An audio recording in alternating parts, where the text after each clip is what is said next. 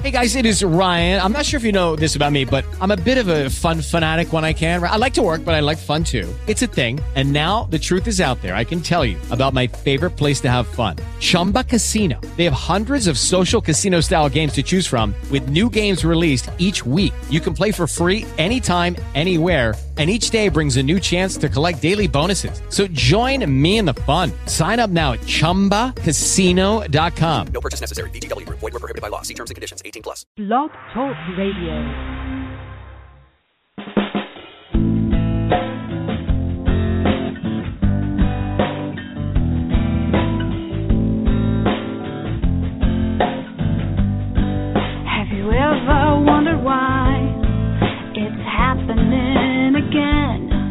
Welcome to Mindshifters Radio with your co-host, the Forgiveness Doctor, Dr. Michael Ryce, and his wife Jeanie. Michael and Jeanie share with you the wisdom of the ancient Aramaic internal process of forgiveness. They offer tools and support five days a week. They will support you in building a solid foundation within yourself to live in pure love. In Aramaic, Rachma. Michael is the author of Why Is This Happening to Me Again? For more information on Michael and Jeanie, please visit www.whyagain.com. And now your co-host, the Forgiveness Doctor, Dr. Michael and Jeanie Ryce. To the brightness within you and the truth that is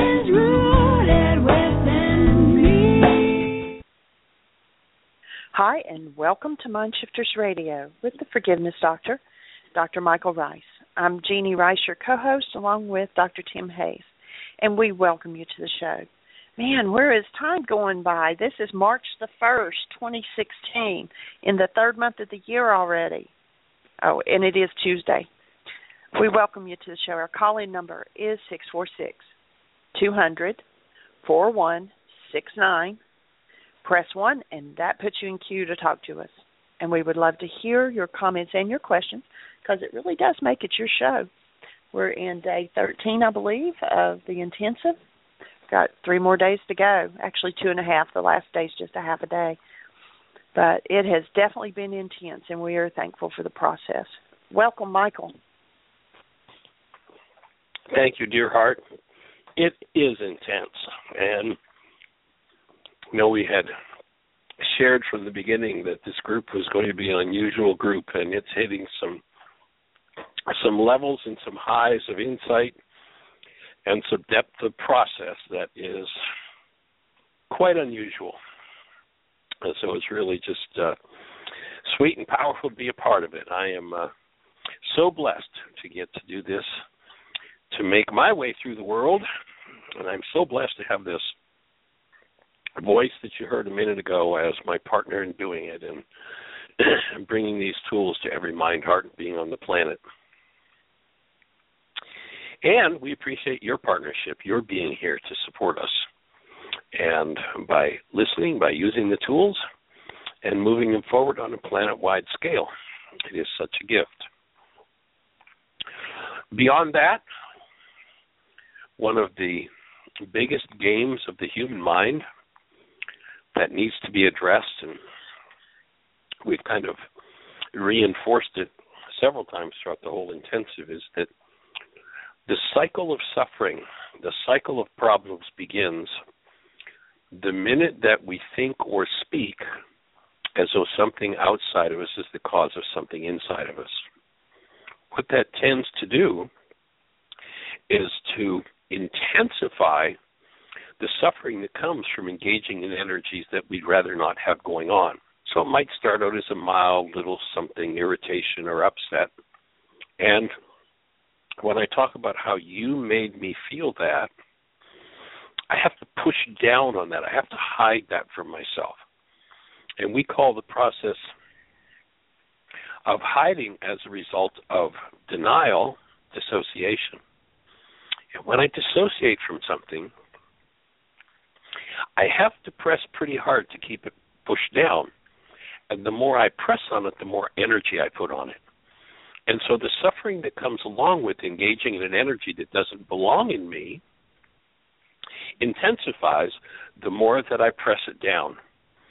And then, as that spring starts to uncoil, and I get to look at the hidden part of my mind, then that hidden part of my mind becomes one of the most difficult things to see because for the average person, we've lived a life of most of the dynamics in our lives are about hiding that part of my mind from myself, especially whenever there's stress. And so the person who lives in denial, thinking and speaking as though everybody else is the cause of what's happening in their lives, lives with parts of their minds hidden from themselves, and the hidden parts of their mind they wear, so to speak, on their sleeves. Everybody in town knows it's there. Everybody bounces off of it, but the person themselves has no clue that that is inside of them. We call that living in blockage of truth. And when one, the, the, the, the mechanical way that one lives in blockage of truth is that they say, You made me mad. Now, the only way somebody can be mad is if there's madness moving inside of me. The only way I can be sad is if there's sadness moving inside of me. The only way I can be angry is if there's anger inside of me that's moving. But if I say, You made me angry, what happens is to hide the part of my mind with I, which I create my anger. And now that that part of my mind is hidden from me, I have to create a picture that supports the lie that you're the cause of my anger, my sadness, my fear, my rage, my guilt, my drama, my trauma. And so I literally create an hallucination, a picture that you're the cause of what I'm feeling. And when I create a picture of the fact that you're the cause of what I'm feeling, I fill my mind with that. And there's some pretty interesting Harvard research that says that in a time frame where 10,000 brain cells are firing, that is 10,000 bits of information are moving in me, that I only get to see a max of 9 bits of that data. And so when you realize that you're looking at 9 bits of data out of 10,000, you're only looking at the evidence that you've given your mind permission to show you. And so what happens is when I live in blockage of truth, I have a picture in my mind of you causing my anger, which of course is a lie, but filling that nine bit space with the lie and calling the lie truth means that now there's no room for truth to get into my mind. We actually used to call it in laws of living, we used to call it blockage of personal error. But it really isn't blockage of personal error. When you really look at it, what happens is one sees their error in full living color. They just see it attached to their brain's image of someone else.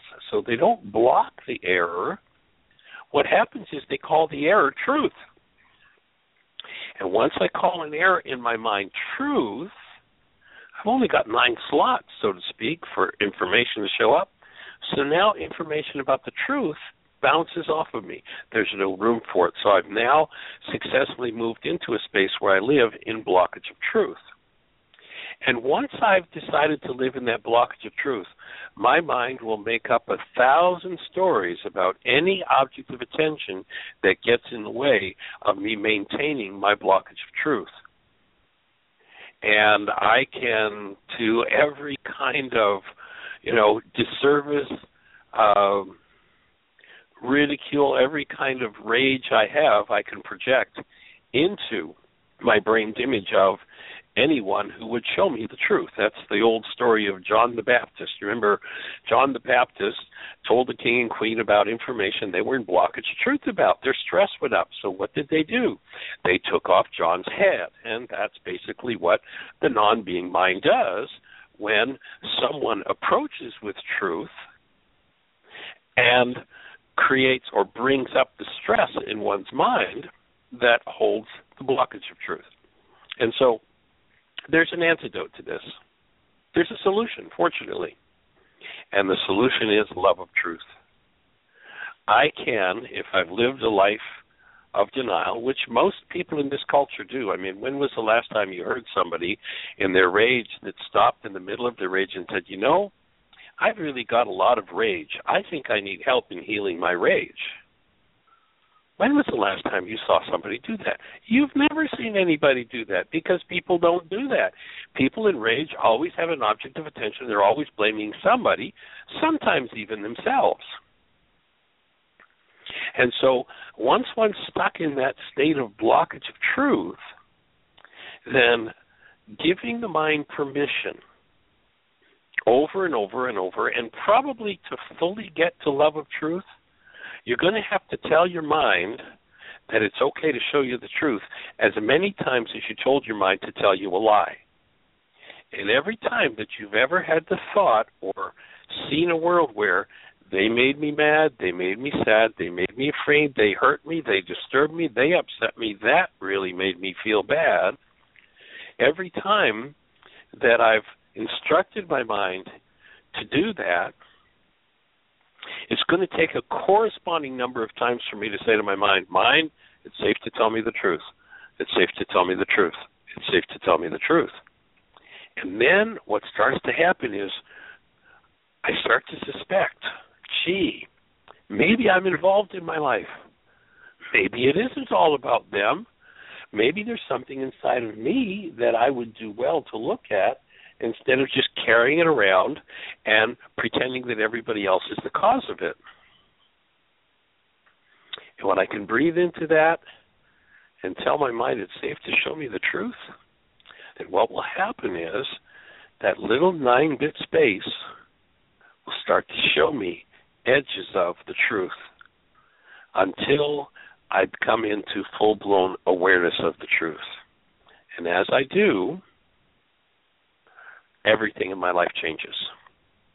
My physiology changes. My emotions change. My level of satisfaction with life changes. My relationships change. My finances change. My health changes. Everything changes. And the mind that lives in blockage of truth cannot comprehend what that would look like. But once you start to suspect that maybe your mind's lying to you when it tells you that that thing you've been through 87 different times with 42 different people, that you knew it very well before you ever met that person, maybe when you start to suspect that your mind is lying to you and that what it's telling you is not about what's happening today, then maybe you start to crack the blockage truth game. And when truth begins to show up at first, it can bring forward many, many stresses because there have been many goals held about wanting to blame someone else. So that's going to just have to come up to be cleared out of the system. And this work is about supporting people meeting their own John the Baptist and coming to the point where they live in a mind of love 24 7, 365. And as one lives in the mind of love 24 7, 365, different. And what does that mind of love look like? What does that mean? I've had many people, I'm actually uh, oftentimes shocked by how many people will come up to me after a workshop, you know, that I do somewhere and say, Michael, I don't have a clue what you're talking about when you talk about love. What does that mean? Give me a definition. And for me, what I find is that there are not words big enough to describe what love is. You could take all the wonderful, charming, beautiful words in the world and put them into a single packet, and it wouldn't describe the presence of love. But if you hold a newborn child, you'll know what love is. That's the truth of every one of us. And when we come to experience that, then out of that space, we recreate our lives totally and completely differently. And that's what we're here to support. Now, once you know that, then the work begins. Because now everything that you've ever been in denial of, everything that you've ever blocked the truth about, is is stored in your mind, and it's going to have to come forward for healing. And the key healing tool is called reality management forgiveness. It's the tool with which I go inside myself and I remove everything I've ever blocked in my life. And I get to free, literally, my cellular structure, my genetics, my emotions, my relationships, and my pocketbook from those energies and those energetic influences. And so that's what we're here to support. If you haven't touched into the forgiveness processes yet, you can go to our website, www.whyagain.org. And if you look on the right hand side, you'll see all the social media links. The bottom one is actually YouTube. Click on that and look at the 24 minute PowerPoint that's under that link. That'll give you a starting place for forgiveness. Then back up into the home page and you'll see a red and white bullseye in the middle of the page. You might have to scroll down a little bit, but you'll see a red and white bullseye. Click on the bullseye and the bullseye will give you a series of links that will walk you all the way through the forgiveness process up to and including about 16 hours of radio shows where we actually step somebody through step by step by step and teach how to do that forgiveness process. And then, if you choose to engage in it, and you do, then chances are there are going to be many questions that will come up.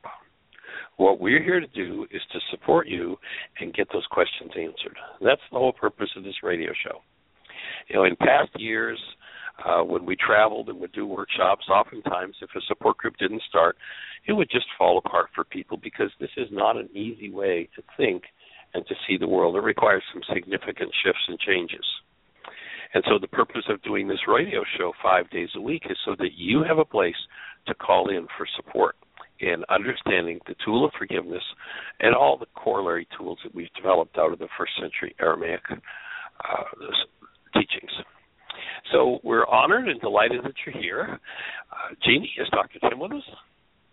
He is, and he's on. Great. Well, let's say hello to Dr. Tim and see what's exciting for him today. Well, I'm having a be, kind sir? of a quiet. I'm having a, a kind of a quiet, lovely day, and I happen to uh, click on. I'm one of the guests in the chat room, and I I know there's at least two things going on that Jeanie would like to mention. So let's go there first. Okay, let's go for it. Thank you, Dr. Tim. Uh, yeah, there's uh, the first thing is um, let me get them straight here so I get my stories straight. Uh, Linda in Atlanta said she spoke with us briefly. She met us when we were in Marietta, and she has an aunt who is very precious to her who has Alzheimer's. And she said that um, you know I had mentioned when we talked in Marietta that dementia and Alzheimer's is sometimes a person who has so much stress that it's a way of checking out and because there's so much emotional stuff to deal with and and that if they could at least in a simple way get her to let go of some goals it'll help eliminate some of that stress and perhaps she can you know retain part of her mind back or whatever. If you want to add to that one first and then we'll go to the second comment Well, when one lives in denial, they have to block things, and it's it becomes actually quite an addictive way of managing stress.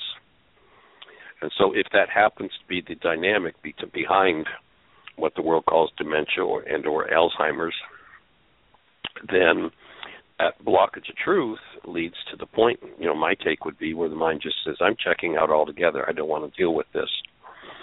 And so, by canceling goals, and they can be just simple goals that one cancels, then one can start to free themselves from that dynamic. And you know, many will say, "Well, but you know, if you go into the brain, there's chemistry." Well, let's look at what research comes out of the National Mental Institute of Health. Candace Pert, head of that organization, tells us that when you think a thought, that thought produces a neuropeptide, an actual molecule. So here we have something that we consider to be non physical becoming physical. All that's happened is it's changed, the thought has changed its frequency range, and it's become a molecule. We call it a neuropeptide. The neuropeptide circulates around in the structure until it finds a cell with a receptor site that matches, and it lands on the cell. Now, what the researchers are saying is that the cell then replicates the neuropeptide. My take is that's not quite accurate. I'd be interested, Tim, if you have any thoughts on this. But it isn't actually replicating the neuropeptide. When the neuropeptide lands on the cell, here's a whole range of complex frequencies that this thought is made up of. And when it lands on the cell that has a receptor site that matches, my take is that energetic patterns in the neuropeptide insert themselves in the cell, and when they show up in the cell, they show up as what we call the chemistry of the cell. So, yes, every time there's a neuropeptide that attaches to a cell that doesn't belong there, there's going to be imbalanced chemistry. But you can't fix that on the level of chemistry because that's not where the problem is. The problem is not the imbalanced chemistry. The imbalanced chemistry is a symptom of the problem. And we all know that by fixing symptoms, you can't change cause. So, my take would be you have to go back to the cause, and that is those neuropeptides locked into the cells and showing up as chemistry. And when you remove those, in the ancient Aramaic, the process of removing an energy from a cell that doesn't belong in that cell is called forgiveness. That's what the reality management forgiveness worksheet is about. And so that would be my input there, and the, the benefit and the support that uh, that might come to your aunt if she's at a stage where she can comprehend that, which I hold that she is, and that um, she might be able to do that. She's actually been calling in. Oh, awesome! Great.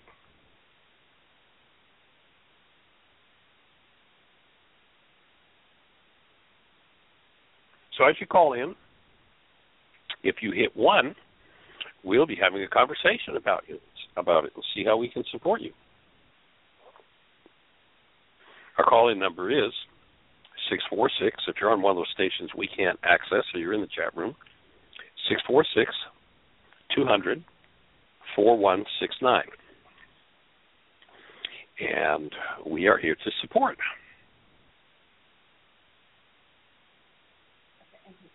Press one when you dial in.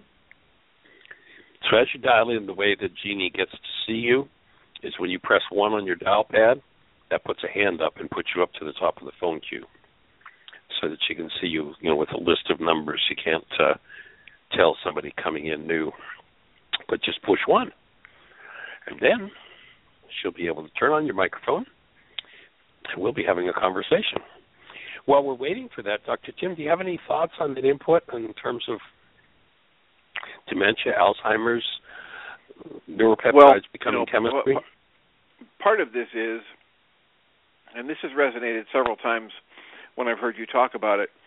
The thing that comes to my mind when you mention that is the depth of the conditioning because here you are looking at it and exploring it and trying to talk about it and peel off the layers of conditioning and even your speech goes back to talking about it as though it's chemistry rather than simply saying so there's an energy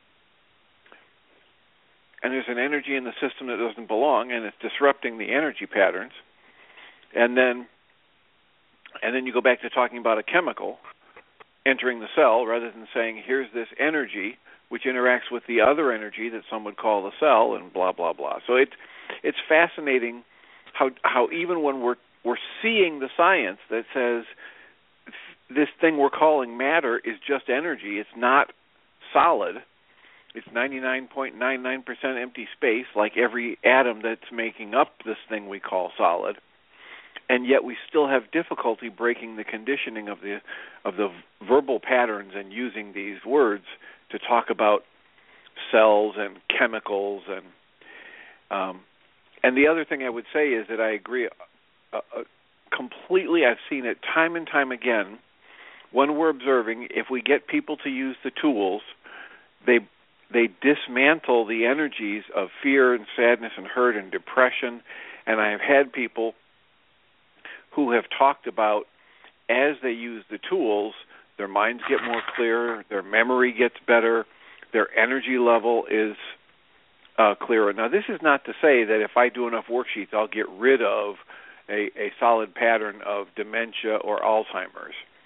Because by the time something gets to that level of um, you know symptomatology, there's been a lot going on underneath for a long time, and I'm not I'm not saying I know this can happen and that can happen. All I know is I am continually amazed as I observe the things people drop and walk away from that had been labeled by the medical profession as incurable, chronic, fatal diseases. So that would be my input. Awesome, awesome, and yes, of course, there is a level, and and you know to be really clear, when the cell, when the neuropeptide inserts itself, you notice it's it shows up as what we call chemistry. We've got words for things that don't even exist, and matter and chemistry are things that don't exist, and we call it that. But certainly, there's a recognition that it is not that, that it's that energetic pattern of the mind energy that initiated what shows up as the chemistry. And yeah, unfortunately, a lot of people who want to deal with symptomatology wait until it becomes so chronic and so deeply embedded that the disability that comes along with it makes it much much more difficult to pull up and out of such a thing. So certainly a challenge. And jeanie uh, you've got our caller.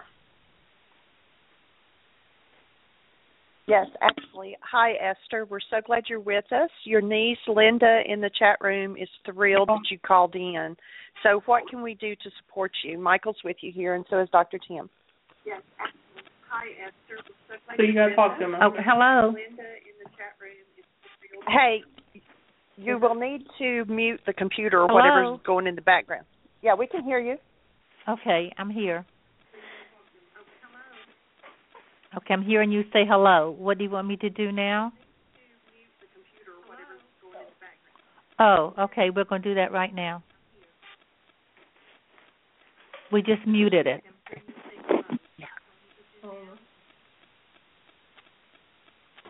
So Esther, welcome. How are you today? Um, I'm excited to be talking to you because I've heard, I've learned a lot about you from my niece. Okay. Awesome. Is your niece there with you? No, but she was. Um, she's in another city, but we she had to get off in order for me to get on. I think. Okay. Well, I think she's in the chat room in the background. So if she has any Okay. comments or thought, we'll bring it in. And Good. Okay. in the meantime, what can we do to support you? Um, you mean like what? Is, what am I hoping will come from this, Yes. or what? Um, well, I That have. works. Well, That works. I think I have Alzheimer's, but maybe I'm going to be learning not to believe in Alzheimer's, um, because it's. Um, you're going to make me cry. it's, it's, Go for it. it's Makes, So, um, it, it just is So- ruining my life. Esther, Esther, Yes. I'm going to invite you to just breathe into those tears. Let yourself just take a couple of deep breaths. Okay. And breathing can cry help to move that energy. Go for it. We we're here to embrace your tears and love and support you going through them. Okay. So, what kind of impact is happening in your world from Um, this? Well, because I I used to think that I was could rule my whole li- life, and but I can't now because of what I'm calling Alzheimer's.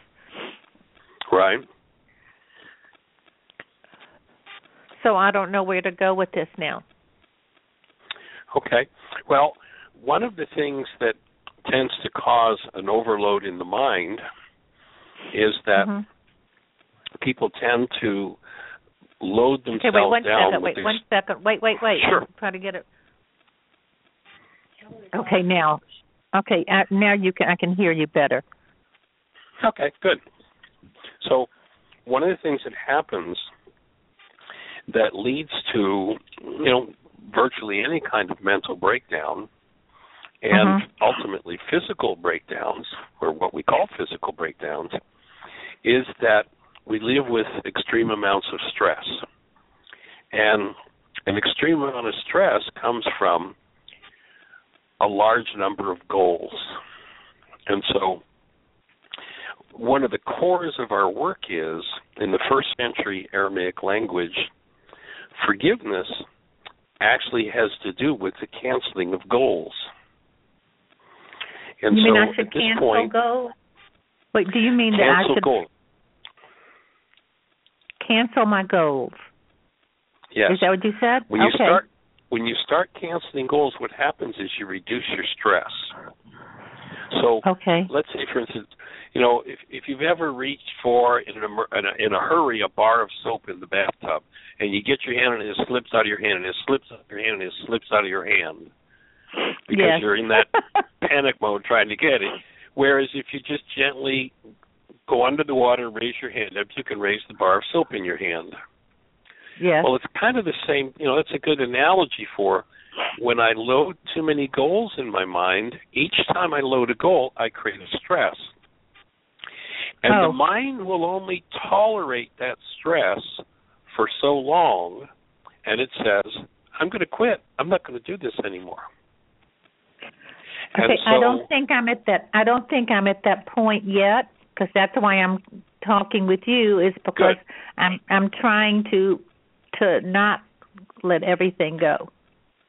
Right. Did that make I sense? understand. I'm absolutely. I'm with you. Okay. I'm with you 100%.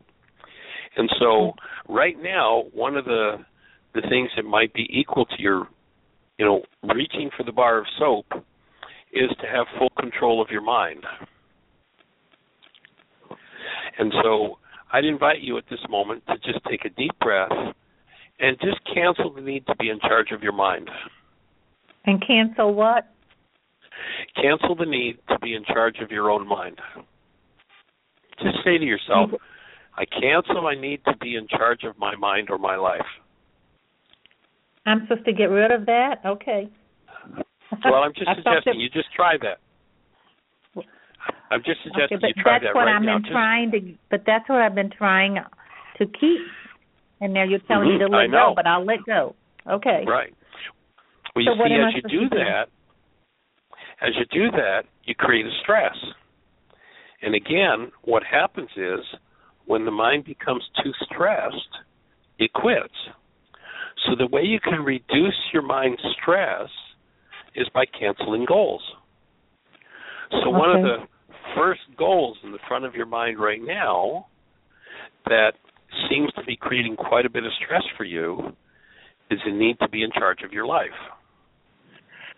Okay. Does that make sense? Yes. So if if what I want to do right now is reduce my stress, if I'm if I'm in your position, in order to reduce my stress, what I would do is I would just say to myself and, and to the best of my ability, sincerely mean, I cancel my need to be in charge of my life. And as you say that and do that, you might find yourself taking kind of a spontaneous breath, and that will be the release of some stress. And it's it's kind of like the, you know, um, an oxymoron by reducing the stress created by the goal to be in charge of my life. I will be able to be more in charge of my life. Okay. I'm not sure. I'm trying to understand you, but I have to be I- I honest and say I'm not sure what I'm doing. I understand. I understand. Okay. So notice when I'm sitting in the bathtub and I'm in a hurry and I want to grab that bar of soap and it keeps jumping out of my hand.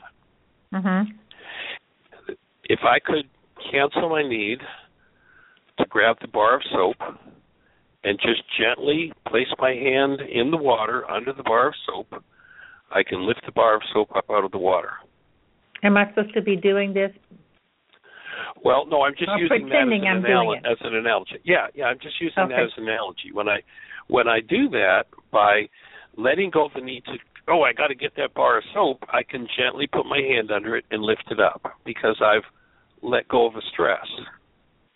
Okay. And so it sounds like one of the major stressors. It sounds like perhaps your mind is under too much stress.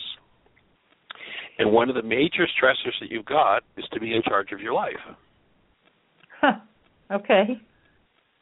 And so it's kind of like, you know, a downward spiral. I want to be in charge of my life. Oh, I have too much stress. I can't be in charge of this much stress. I want to be in charge. And so I keep increasing my stress, and it's my stress that's the problem. So I should try to Good Get breath. rid of that's the the breath that heals. okay. That's the breath that heals. And so at this moment, just being centered in that, and I cancel my need to be in charge of my life. Am I supposed to think who's going to be in charge of Yeah. it? That's what I'm not supposed to do, Well, right? Well, no, you can you can just let go of that. At this moment, I just asked you to focus on. I cancel it. Just just focus your mind on the thought and and imagine yourself letting go of the need to be in charge of your life, Okay. and just see where your mind goes. Okay. I feel What just that happened? um well, I feel that if I didn't have to be in control of my life, things would be easier. I could Okay. be I could I think that's what I'm saying. Okay, that But sounds like a good piece of your puzzle. So, what would you have to give up being in control of? Um what would I have to be um well, I don't know. I'm just I'm hope I'm hoping that I'll be able to get rid of this stress. Okay. Okay. So then, let's say, so you've just canceled the need to be in charge of your own life. Are there any other lives in your world that, if they would follow your instructions, they their lives, you think their lives would go better? I don't think so. My husband No. wouldn't So you- even listen to this, so Okay. does that make sense to you? Yeah, he's he's Mhm. he's not in favor of what I'm doing. Ah, okay. But my Okay, niece well- Linda has helped me. Cool. Fabulous. So, but is there anybody else, let's say, you know, the neighbor down the block, or you have a grandchild, or a, a cousin, or a sister that if they, or Linda, that if they'd listen to you and do what you want them to do, that their lives would be better? Their lives and my li- life. Their, well, their lives and yours too, perhaps. Um, I don't know. I'm not sure what you're asking. Okay. Well, let's let's try it a different way then. Let's say, for instance, uh, let's use Linda as an example since she introduced you. Is there anything in Linda's world that if she would listen to your advice and do what you suggest she does, hmm that you think her her life would go better? No. I- Uh, No. No, I Okay. well, that's good. my, there's a beep coming in, but I'm not answering it. Okay. Um, Okay. No, I think Linda is well. Linda has gotten me to you, so that was one way of of my getting to you, and one way of her helping me to get there. Well, it's nice when you've got family that cherishes and supports you, isn't it? Yes. Except she it also causes stresses because my husband don't doesn't believe in any of this, so he doesn't like it. Aha. Okay. So then, do you have a goal for your husband to like it, to like what you're doing, No. I, or I have maybe to a goal to? Go ahead. Okay, I, I I don't think that I could get him to agree or, or believe in what I'm doing to now, but I have a friend who um is being wonderful, and she is sitting through this, and she is helping me with this. Great. But she Nice has no have a little idea what's going on friend. either. Yes, I have good Right. good support from a friend. Awesome. Awesome. So, what you might want to do is maybe take some time every day and spend some some time on the phone with Linda and just go over the goals that you have for the day and start looking at perhaps there are too many goals that are creating stress and your mind wants to quit you know have you ever have you ever procrastinated in your life Yes, but I I try not to. okay I like to I like to be in control. I like to be in control of what I'm supposed to do, and I'm but I'm my problem I think now that we're talking with you is that um I'm I try to make it perfect and I can't let it go just better than a little bit better. It, for me it has to be what I do have to be has to be perfect. Do you Okay. understand? So I understand you completely, Esther. So would you cancel the need to be perfect and do it all right? I don't know what that sounds like or feels like. That's a big one, isn't it? Yeah. So, so for a lot of years, you've been driven by being right and and doing it right. Right. I Is had that what to I'm do. hearing? I did. I had to do good in school. I had to do, you know, and I, I, I cho- I chose to do be very good in school, and I chose to do everything perfect in my life. Right. And, and what feeling comes when you say that? Uh, well, what I what I would said what I'm saying now is because I'm realizing you're. I think you're trying to help me realize I don't have to be in charge of everything. Right. There you go. And I also- one of the things okay. Go ahead. one of the things that will help your mind to function better is if you can let your attention go on having to be in charge of everything. And you know, there's there's a really cool little poster that I had at one time, and it's a, it's a note from God, and God saying, "Michael, you can let go of it all today. I've got your life handled." okay. What if you let what if you let go of all the need to be perfect and all and the need to run and be in control of everything and you just took a deep breath and relaxed into Esther's mind and experienced yourself as love. Okay. How would that feel? Um, uh, a little scary. Um, because Okay. I don't know who would t- who would take care, who would you know what I could do. Hmm.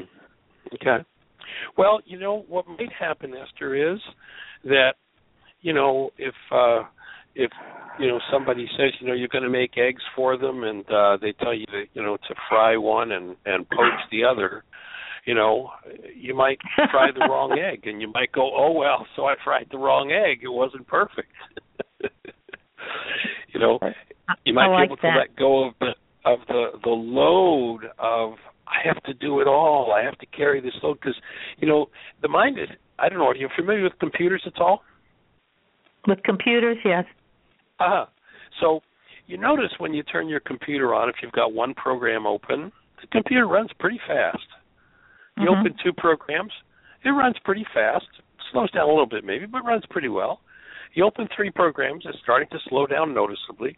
You open four, five, six, seven, eight, nine, ten, and all of a sudden the computer crashes because all of its resources are used up. I understand one of the that. ways yeah so one of the ways to reclaim your mind's resources when they're all used up and therefore it looks like it's not working properly and it's starting to crash is to close the programs down every time you set a goal you open a program in your mind and you use resources Huh. when okay. you ca- can when you cancel those goals, you get that resource back. You know, if I've got my word processing program open and I've got my email program open, my computer will run faster if I want to open my database if I close down the word processor because I've got more resources. And so okay. canceling goals, it's, it's interesting if you go back into the first century Aramaic language, the word forgive actually the, the word is in Aramaic shebeg, and the word means to cancel. And when Mhm. I cancel goals, I get my resources back. My mind doesn't have to go, oh, I've got this whole juggling act to do. I have to be perfect. Everybody else has to be perfect. I have to be in control of everything. I have to do everything just right for everybody in order for them to be happy and me to be safe. Yep, That's that's like- me. I I just opened a hundred programs. All my resources are used up. Yep, And I so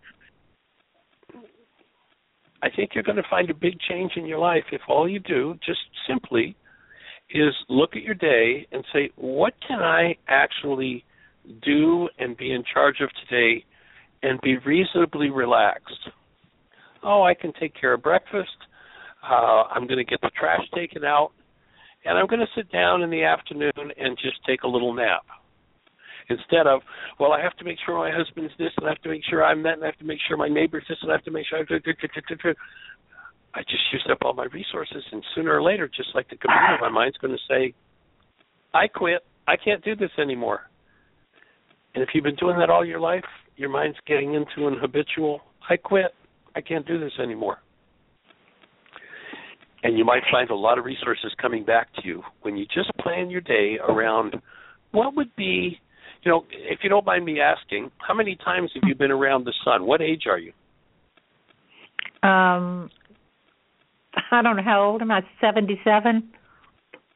So at 77, do you think it's time for Esther to maybe just sit back and relax a little bit and let God and other people handle some things? It sounds good. I think you'll find that you'll live much, much longer and you'll have much more of an ability to use your mind and your body than you have imagined. Okay. So that would be my starting point in a conversation. And from there, uh, why don't you just try that out for a few days and, and call us back and let's have another conversation. See if you notice a difference in how your mind is working. And in the meantime, you know, mentally send your husband a big hug. Okay. I can do that. Awesome. Okay, and Jeanie's got a thought for you. I just made him leave the room. he Oh, came in a few okay. he came in a few minutes ago and I just, you know, shoot him out. Okay. Okay. But he went. So, es- so Esther, Linda's in Yes. the chat room, and and it's this is how it always works in life. You know, she wanted you to call in and and for us to help you with, you know, looking at the situation and what Alzheimer's really is, and that you can, you know, get all that back.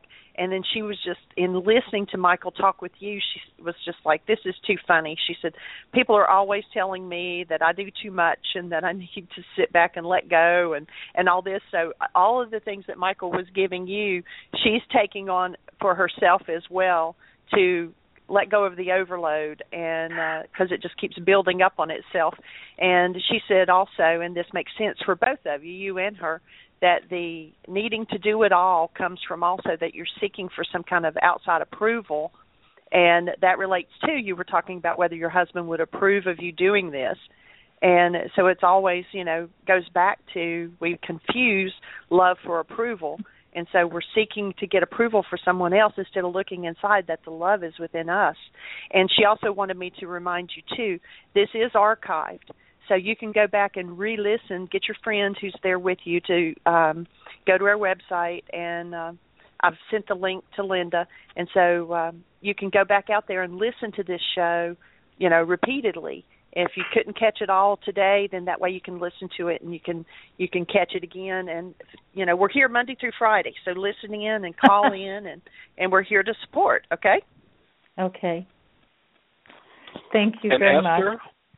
Yes. and Esther, Yes, from I'm here. you know, short this short conversation with you, I think you're doing great.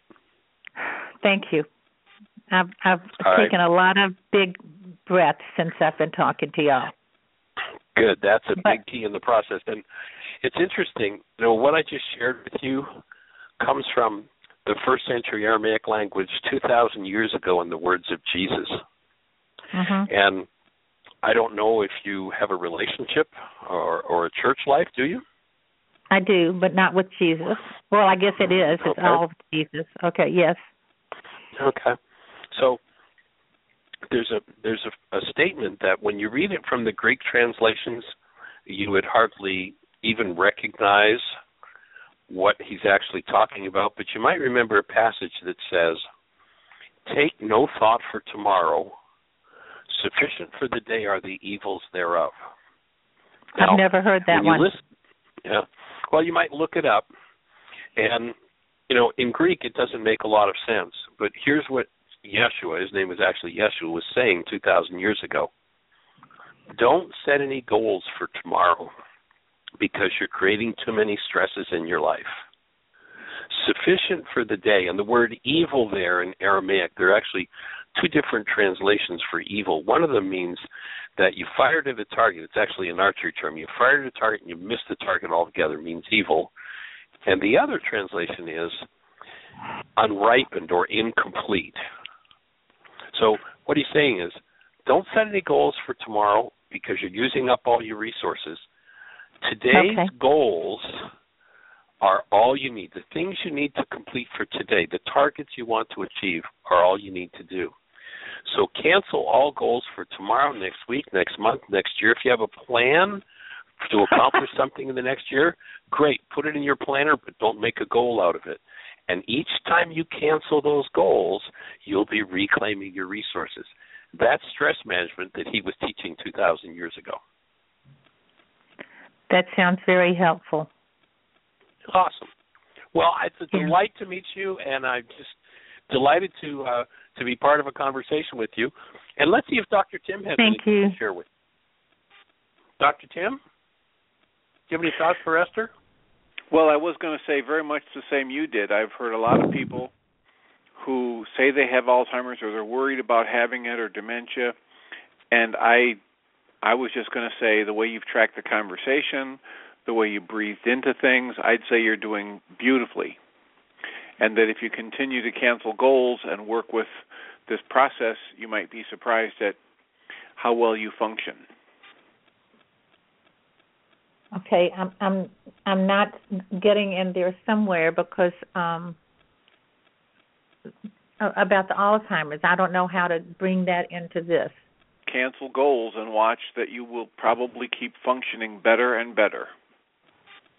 Do I p- just pretend that I don't have to have uh, that or what? Well, that depends. What do you mean by pretending you don't have it? Pretending I do I pretend I don't have Alzheimer's? Okay, what is it that Did I you take do that name di- out of my what? I'm sorry, what? What is it that you do differently in your life because you think you have Alzheimer's? That's a very good question. I don't know. It's just become part of my life, so I I don't I'd have to think about that. Well, what I would encourage you to do is what Michael is saying. Work on a regular basis to cancel goals, work on a regular basis to eat healthy and get some rest and go easy on yourself and you will probably notice that you're functioning far better than you uh, had had come to believe. I will try my best to do that. It sounds like a good thing. Um, yeah, because I, I, I, yes, I do a lot of things because I, I think I need to do them. Okay. So thank you very much. So, so I'd offer it. You know, there's there's one of the things that I've I've heard said. You know, when somebody gets up into the 70s and 80s, it's like, how about we just let go of all the cares and concerns about what everybody else thinks about us? You know, it's time to just take care of yourself and let go of those goals and watch your life soar. I think that sounds like a great idea. And right now I'm looking outside. I'm looking out at my beautiful yard and I'm thinking how beautiful it is. Awesome. Okay. Smell the Thank you. All right. Lots of love and blessings. Smell the to roses, yes. you. Yes. Okay, thank Yay. you. Thank you very much. All right. Okay. Bye. Take care. Blessing. Bye bye. Carolyn, thank you for introducing us. That was awesome. Linda. Linda, pardon me. Excuse me, Linda. So, goals, the drivers of perception. and the creator of stress. And and as I say, rarely would anybody ever in a million years figure out when they read the Greek translations of the that wisdom teaching take not thought for tomorrow for sufficient for the day are the evils thereof. Would they have any idea it has to do with stress management? And when we load our minds up with too many goals what happens is we create too many stresses. It's interesting how this ties into one of the beatitudes from the aramaic that historically is translated as blessed are they mourning their wrongs for they will be comforted. In aramaic if you read that correctly and if you go back to all the wisdom teachings i i remember uh oh a couple of years ago we were in south florida and i was introduced to a rabbi there and invited to speak in his congregation. And he had to kind of vet me first check me out knowing that my orientation was yeshua.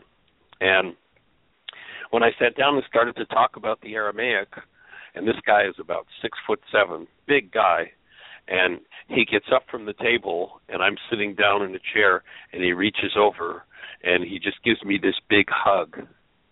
And he says, All of our wisdom keepers were Aramaic. If you're coming from the Aramaic, we want to hear from you.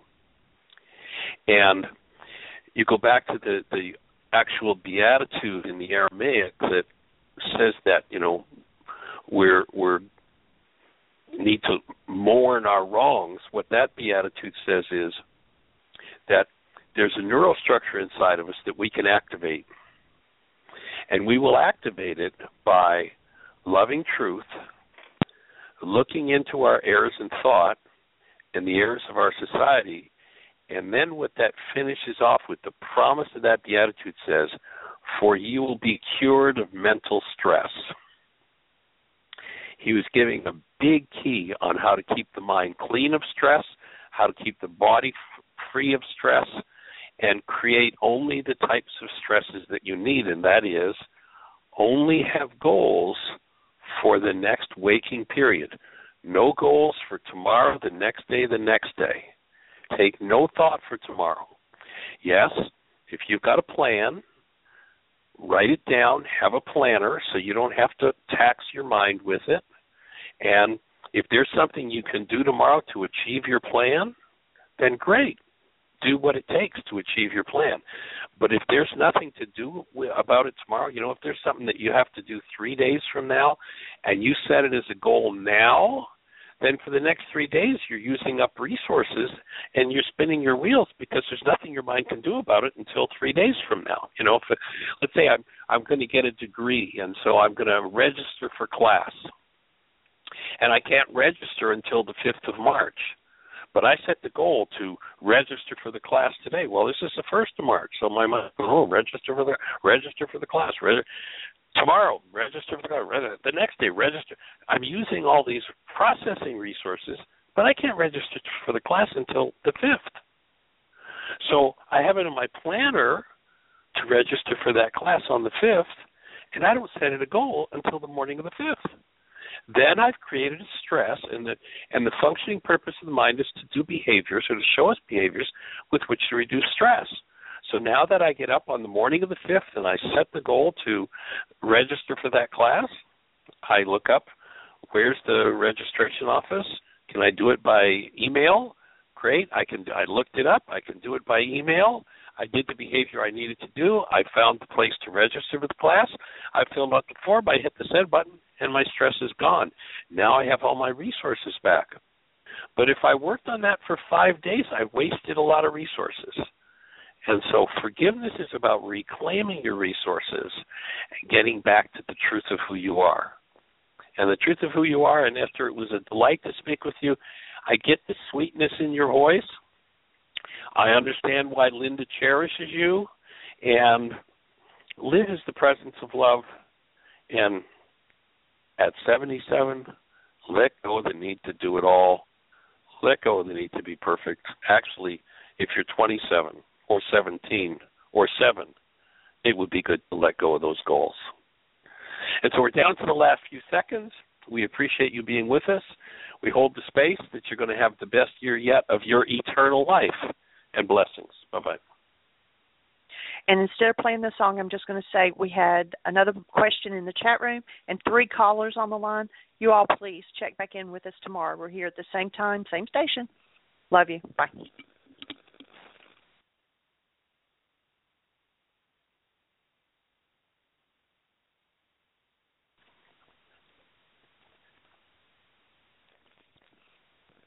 With Lucky Land slots, you can get lucky just about anywhere. Dearly beloved, we are gathered here today to. Has anyone seen the bride and groom?